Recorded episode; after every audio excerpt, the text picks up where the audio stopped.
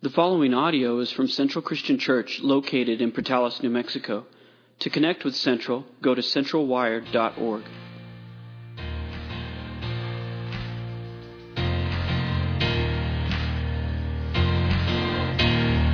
The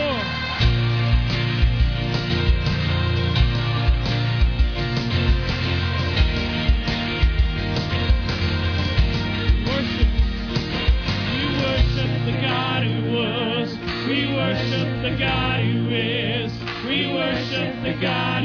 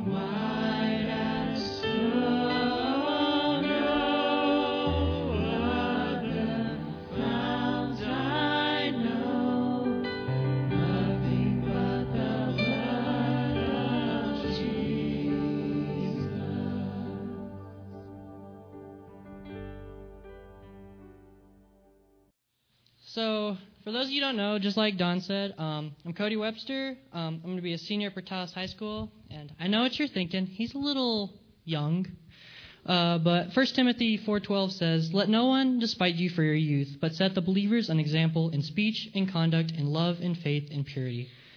So that's the reason I'm up on stage right now. Um, okay, so first thing, question: Can I just get a show of hands of those who like to run? There's a couple, but I'd like to see a little bit more. Um, that's me. I love to run. Um, I've been running cross country since I was an eighth grader, and before that, my running experience was zilch. I couldn't run, unathletic, didn't like running. Um, I had nothing better to do, so in the great words of the ever famous Forrest Gump, I just kept running. So I ran varsity athlete for cross country all all four seasons I've ran except three races. So that's a lot of races under my belt. 35 cross country races. Um, and each race is 3.1 miles. So if we do a little math, that's 108 and a half miles of competitive running. Um, little to show that in this perspective, that's running from here to Artesia. And that's just races, not accounting for all of my practices and off season training. And so it's just and it's crazy because it doesn't matter where I'm running at, how long I've been running for. Whenever I was an eighth grader, and still even going for a run today, my mind always tells me when I'm running, stop, stop, stop. I'm tired. I don't want to go anymore. I just wish I was done. I want to sit down. I want water. And so it's kind of crazy that no matter how experienced you are, you're always tired. You want to quit. And every cross country coach who I've ever had, or every person who does running, will tell you it's all mental. It's all mental, not physical. Your brain is the first muscle that goes out, not your legs or your arms or your heart. It's your brain. Um, it says in Matthew 24:13, "But the one who stands firm to the end will be saved." Um, you just got to keep going. And so, what I'm trying to say is, when Jesus was on the cross, at any moment he could have made it stop. He had the power, and we both know he did. He performed miracles. He turned water to wine. He turned, he fed thousands with bread and fish. And so, we knew he had the power to do it, but he chose not to. He died on the cross so we can live in paradise. He kept going. He didn't quit. He endured the pain and suffered. He had the endurance. He took the pain so we can live in heaven. Bow your heads. And Jesus, dear God, we thank you for this day and we thank you for everything you allow us to do. We thank you for letting us come together and praise and worship in your name.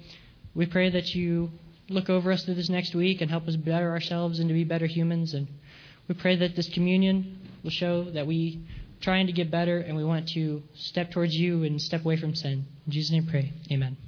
Almost a hundred years after the Titanic, the Italian cruise liner Costa Concordia crashed. I waited until after Franklin Marie got back from their cruise to share this story because it had freaked him out bad. So uh, I I don't really want to do that. But January 13th, 2012, almost 100 years after the Titanic, uh, this boat struck a reef off the coast of Italy. It tore a 160 foot gash in the side of the ship. The ship immediately listed to starboard like this, and uh, couldn't uh, they couldn't get the the lifeboats off. They trapped a lot of passengers inside and couldn't deploy. Sadly, 34 people died in this tragedy compared to the Titanic, which was over 1,500, and that horrible song. But um, this this one gained attention for a different reason. Not as much for this. Now, you might remember that image, but it got attention because of the captain. His name was Francesco Schettino. And uh, in 2002, at the age of 41, he went to work for Carnival Costa. Costa is one of the Carnival lines, and uh, he cl- came in out of the Italian Navy. uh, Was well respected, but was pretty uh, sharp. He was known to be a little bit of a rebel and a little bit of a hothead. But in 2006, was given his first command. It was the Concordia. It was a brand new ship. He was the first one. He was the only uh, captain of that ship, and.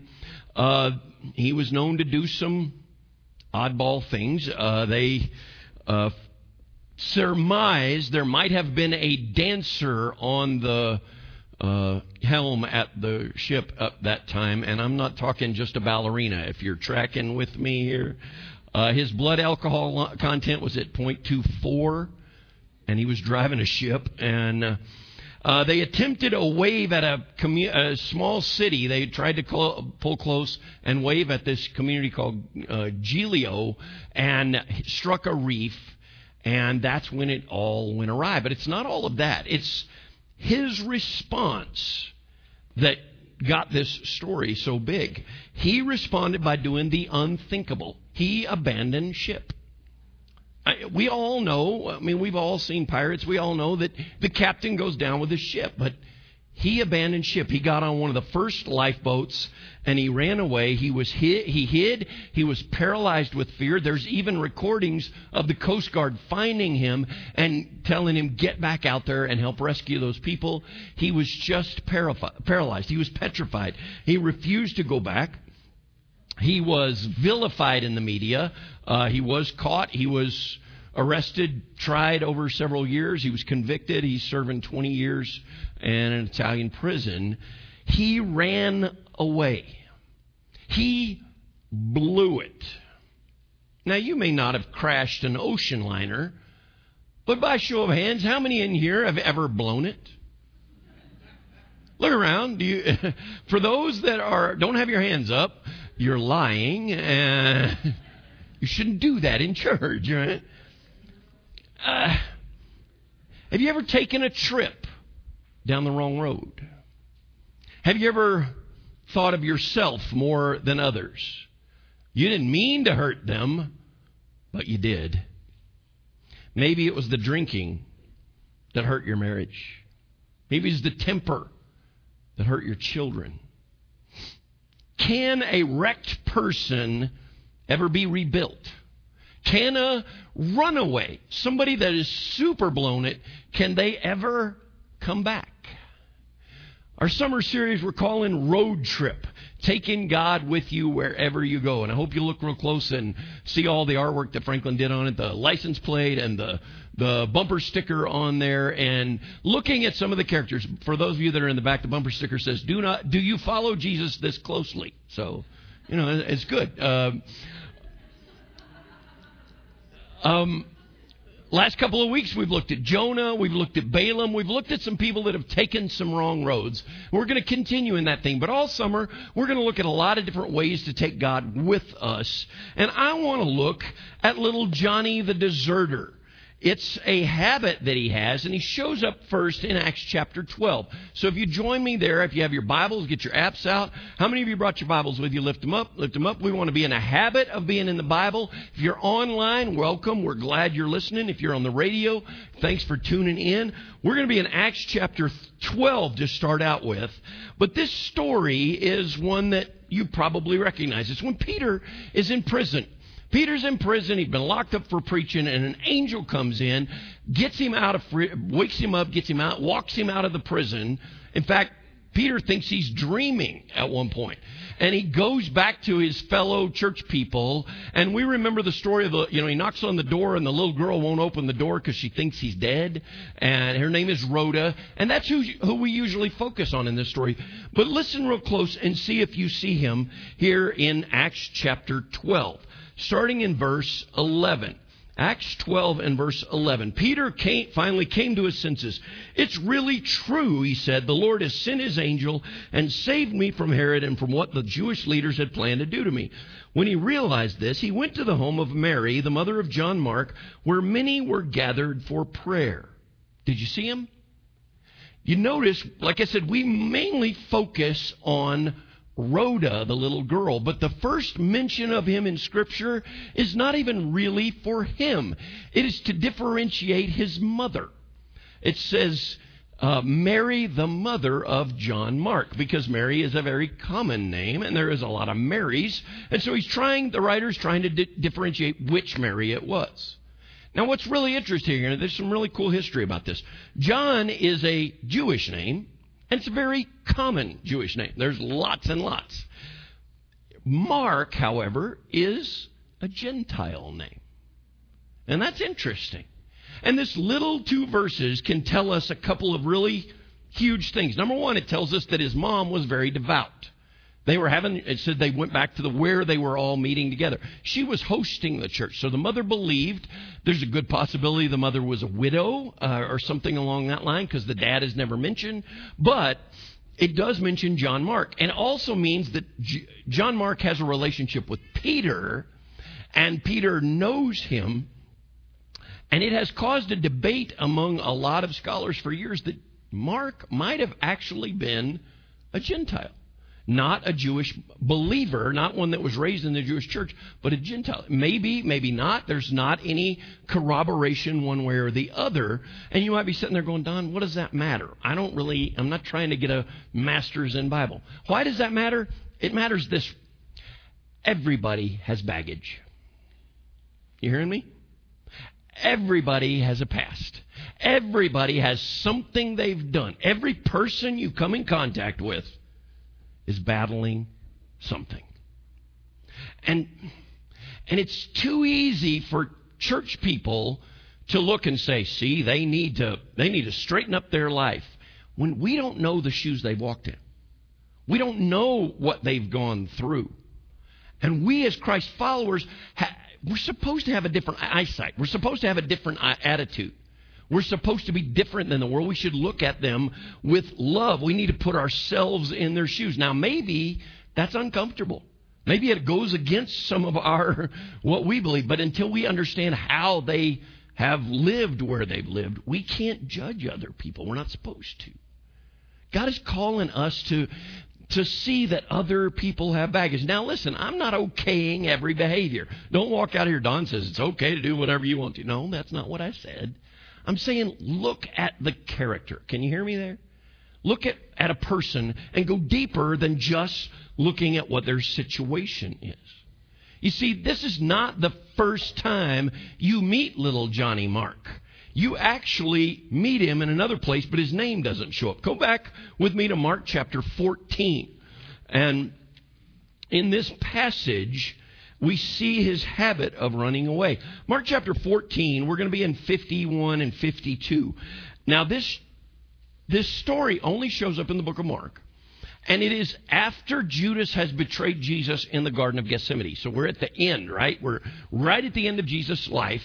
They've been in the garden. Judas has already done the kiss. They're hauling Jesus away. Look in Mark chapter 14 and verse 51. Mark 14 and verse 51. In fact, go back to 50. Start at verse 50. Then all his disciples deserted him and ran away. One young man following behind was clothed only in a long linen shirt. When the mob tried to grab him, he slipped out of his shirt and ran away naked. Okay, what in the world is that there for? All right. That is the most random story I've ever seen in Scripture. I probably have breezed over it a dozen times, but when you really look into the character of John Mark, there's the grandest possibility we know who this person is. Because it only shows up in the book of Mark, and the way it's written, it says, a certain young man, one young man a lot of the scholars believe the author of the book is probably that young man. Guess who the author of the Gospel of Mark is? John Mark. Could be. It could be. I'm not saying specifically. I'm just saying it could be that he is showing his pattern of abandoning ship. And this is where it's starting a habit of giving up. Let me ask you a question. Do you start something and not finish it? Go ahead, you can laugh. And I am not attacking you for all of the stuff that's on your craft table or all the projects that are in your garage, because all of you are going, oh my gosh, uh, man, he is really meddling today. And I, we gave him a week off, and man, he's all fired up. So no, no, that's not it. I'm not. I'm not griping about your projects. I'm just saying, do we have a habit of starting something? Eh, you hearing me? Do we give up when it gets tough? At work, at a relationship, on a diet. Aristotle once said, We are what we repeatedly do. You've probably seen a cute little quotesy of that. We are what we repeatedly do. But a, a Christian author named Christine Langley came along and said, We repeat what we don't repair. Now listen to that all together. If Aristotle says we are what we repeatedly do, and if we repeat those things, maybe something isn't repaired. What do you need to repair so you'll not repeat the habit of giving up? I believe God is speaking to somebody here. I believe God is, is trying to get you to understand I'm here and I'm with you and I will not give up. Just like Cody said, we keep running. We run the race and we don't stop. See, that's not the only place we see Mark doing that. Probably his most famous place is in Acts chapter 13. So flip back over there. You're going, man, you're building a whole lot out of a verse that doesn't even say that. No, stick with me in, in Acts chapter 13. And, and this is a slide that Franklin used. God wants us to make the right choice we see Mark making some choices here. John Mark and Johnny or Mark, they're all the same people when I'm talking this way. In Acts chapter 13, Paul is starting out on his first missionary journey. Okay? We know Paul in the New Testament wrote a bunch of stuff. He's done a lot of incredible things. He starts out his missionary journey. We're going to go tell people about Jesus. He gets Barnabas, he gets John Mark, and they go. The very first place they go to is a place called Paphos. As soon as they get there, this sorcerer named Elymas starts yelling at them and cursing them and calling them names. Paul gets mad, turns around and, and yells at him, and God makes the guy blind. Now, part of you could say, wow, that should fire him up. Part of you could say, that weirded me out, right? Uh, I don't want to be a part of that, right? So it's all kinds of things that happen. Paul confronts him. There's yelling, there's conflict, all this kind of stuff. Later on in Galatians, we find out that Paul got a disease, caught a, he got sick while he was on Paphos. So, follow in Acts chapter 13, we're going to stay in Acts, so stick around there. But Acts 13, listen in verse 13, uh, chapter 13 and verse 13. Paul and his companions then left Paphos by ship for Pamphylia Landing by the port town of Perga, there John Mark left them and returned to Jerusalem, but Paul and Barnabas traveled inland to Antioch of Pisidia. Okay, did you notice what it said at the end of verse 13? John Mark left them. I looked at all kinds of different versions. It all, they all said something like, John Mark departed. John Mark left. Nothing. It just, just, he just left. No reason given. Could it be? Now, just play with me a little bit here. Could it be homesickness? Yes, no. Uh, hey, you're traveling for a long time. Is that reasonable? Okay, it could be homesickness. Could be, could he have got this illness that Paul got? That's a possibility. Could there be some bitterness? Because he's, we find out later that he's the cousin of Barnabas, and Paul is taking the lead, and well, maybe he wanted his cousin to be the cheese. Could there be some bitterness there? Could be. Could there be some disillusionment with ministry? Hey man, I signed on to be a missionary, tell people about Jesus. This guy's yelling at me and cursing me, and I don't know what's going to happen. Could there be some disillusionment?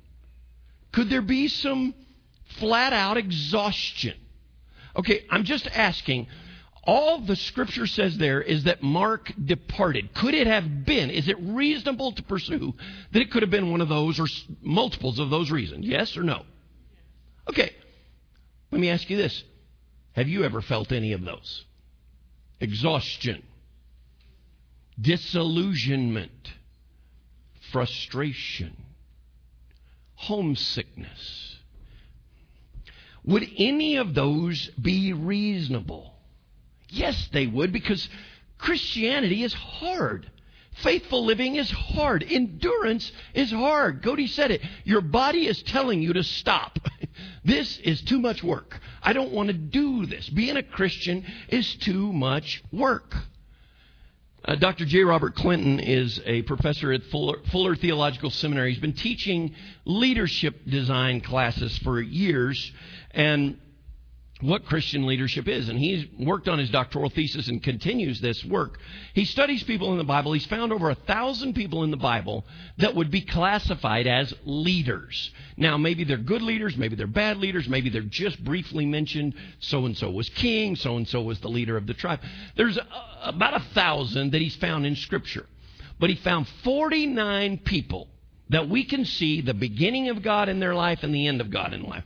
49 people that he saw that were leaders, that were called by God and did what God said. There were 49 of them, and he said only 30% of them did everything God designed for them to do. I mean, 70% failed on what God had called them to do, and that should jolt us, people. That should scare us because some of them they stumbled somewhere around midlife. Samson, Eli, the ones Franklin's done the last couple of weeks, Jonah, Balaam. Their faith wavered. They stumbled. Some stumbled at the end of their life. Noah, David, Jehoshaphat, Hezekiah. But there are people in Scripture like Joshua, Daniel, Peter, Paul, and of course Mary. Um, if you laughed at that, you're old. Uh, there are people that were examples for us that, as their life went on, they grew in intimacy with God. Does, does that make sense? They didn't just go to church. They didn't just do. They, they tried to grow their work with God, which pauses me and causes me to ask some tough questions. Everybody hates this slide. Don, I thought we got rid of that slide. Yeah, I had to go dig it out. I went and found it. And we all know that if this slide comes up, there's about to be some things that are painful. And they are because they were painful to me. But we got to ask ourselves if we're going to go on a road trip with God, if we're going to take God with us, we got to have the guts to look in the mirror and ask some difficult questions. So here's one How has, have your habits of intimacy with God grown in the last six months? Simple question. How have your habits of intimacy with God grown in the last six months? We're in June. Do You realize 92% of New Year's resolutions never make it to the end of the year? It means 100% of us make them, only 8% of them finish. Okay? So we started this year all through January being a people of prayer right? We're being a people of prayer. Had a prayer every day. Now we have, Franklin sends one out on Monday that's a videotape, and some of you need to be taping yours that he's asked you to do, and you're going, oh, that's me. Um, we send out a prayer, prayer prompt on Thursdays. We want to be a people of prayer. How is your prayer life? Is it growing? Is it more active? Is it redundant? Are you doing the same things? Are you stuck in a prayer rut? What about your Bible study? Are you in the habit of studying? Do you hear what I'm saying? That going with God means we have to be increasing our intimacy with God. What about in your relationships? In your relationships, are you manifesting Matthew 18? Matthew 18, we've talked about. If there is conflict between two people, you go to the person and you talk to them. You don't text them, you don't email them, you talk to them face to face and you talk it out. If that doesn't work, you go with somebody else. If that doesn't work, you go with an elder. If that doesn't work, you bring in front of the church. That is the way to deal with conflict. Have we done that? Have you done that? Or do we get mad, frustrated, put something up on blast on Instagram, and, and then walk away? Hearing me? God is calling us to be intimate in a different way, in behaviorally different. And I think we see it in this guy's life.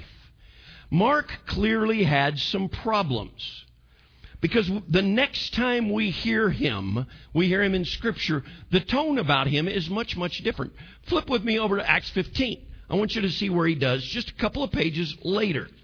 Acts 15, Paul is getting ready to go back out on the road and goes back to these churches. Look in Acts 15, verse 36.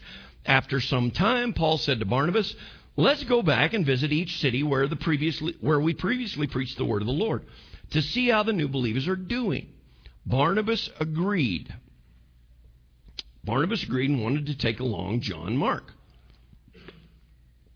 Look at the ver- next verse. But Paul disagreed strongly since John Mark, John Mark had deserted them in Pamphylia and had not continued with them in their work. Their disagreement was so sharp that they separated. Barnabas and John Mark went, took John Mark with him, sailed for Cyprus. Paul chose Silas, and le- as he left, the believers entrusted him to the Lord's precious care.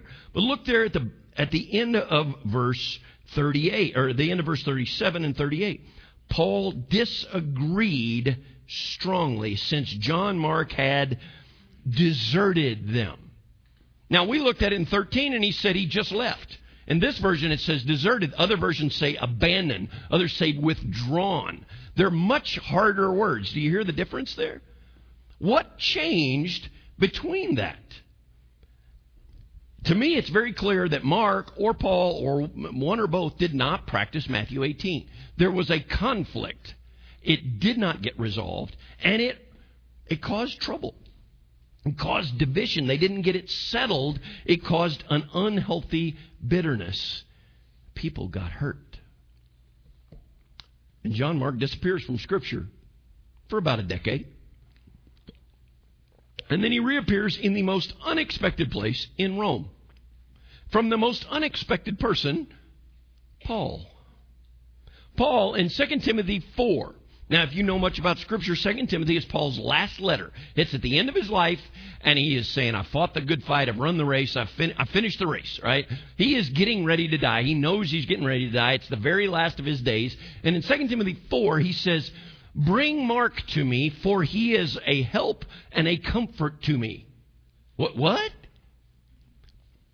Something changed radically in that 10 years because earlier he was a, a, a worthless quitter. He was an unreliable coward. Now he's a helpful comfort. In Colossians chapter 4, it says it again that Aristarchus and Mark and Justus are great. They are my only true fellow believers.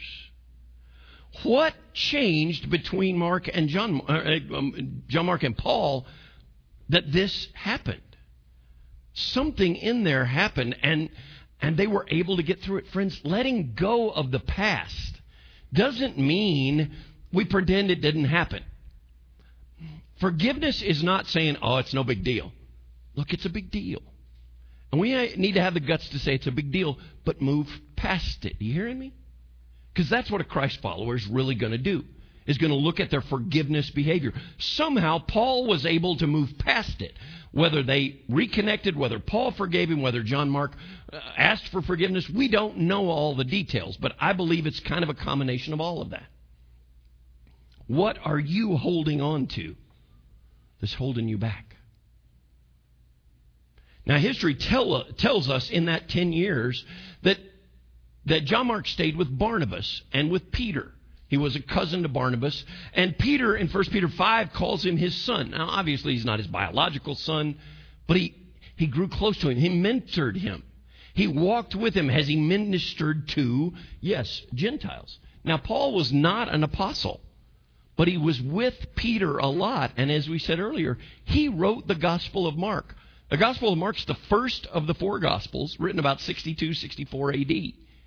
And most people think he wrote it by what stories Peter told, what he heard from Peter, what he saw from Jesus. He went on, history will tell us, he went on to help found the church in Egypt. And tradition will tell us that he was dragged to death and beaten to death by pagans on Easter Sunday in 72 AD after he'd written the gospel. The, so you're telling me, Don, the one that had the habit of running away, run, running away naked, became the one that stayed to the very end? How do we do that? How do we hang on to the very end? Somewhere in there, John Mark started listening to all of these stories about Jesus and started listening and realizing that that is where redemption is. That is where hope is. Is not in my goodness. It's not in how many times I go to church. It's not how I vote. It's not how I act. It's how do I trust God? That's how it changes me. And it changes my behavior. So, what can we learn? We can learn that grace is a long and winding road, thanks to the great words of Paul McCartney. Mark may have blown it. He may have abandoned. It may be everything that we think about John Mark. Well, he was a quitter. He got homesick. He was just a teenager. He just, you know, it might be. It might be every bit of that. But he didn't quit. He wasn't washed up. He might have blown it. And everybody looked at him and said he'd blown it. You're not finished.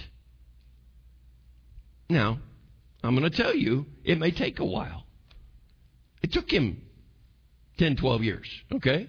It, it's just, it's hard to understand that. We want it, well, I'm, I'm clean, I'm fixed right now. Well, no, sometimes there was a lot of damage done. God can reclaim, though. God is redemption. Jesus, He's all about new life. If you've blown it, I'm not saying that the marriage can be saved. I'm not saying that the business can be saved. I'm saying that you can continue. God can use you. He uses broken people like me and you and you and you and you. Anybody? Because if I remember right, a few minutes ago I asked if anybody blown it in here, and pretty much every hand went up, okay? You may have blown it, but you're not finished. And I'll tell you, I, I think we need to learn this. We need to apologize when we're wrong. You hear me? You go, oh, Don, that's first grade. We know that. That's not what I'm talking about. I'm talking about apologizing when we're wrong. Do we know how to do that to our spouse? Do we know how to do that to our kids? Hey, own it. I blew it. I lost my temper. I wasn't right. I'm, you were right. I was wrong.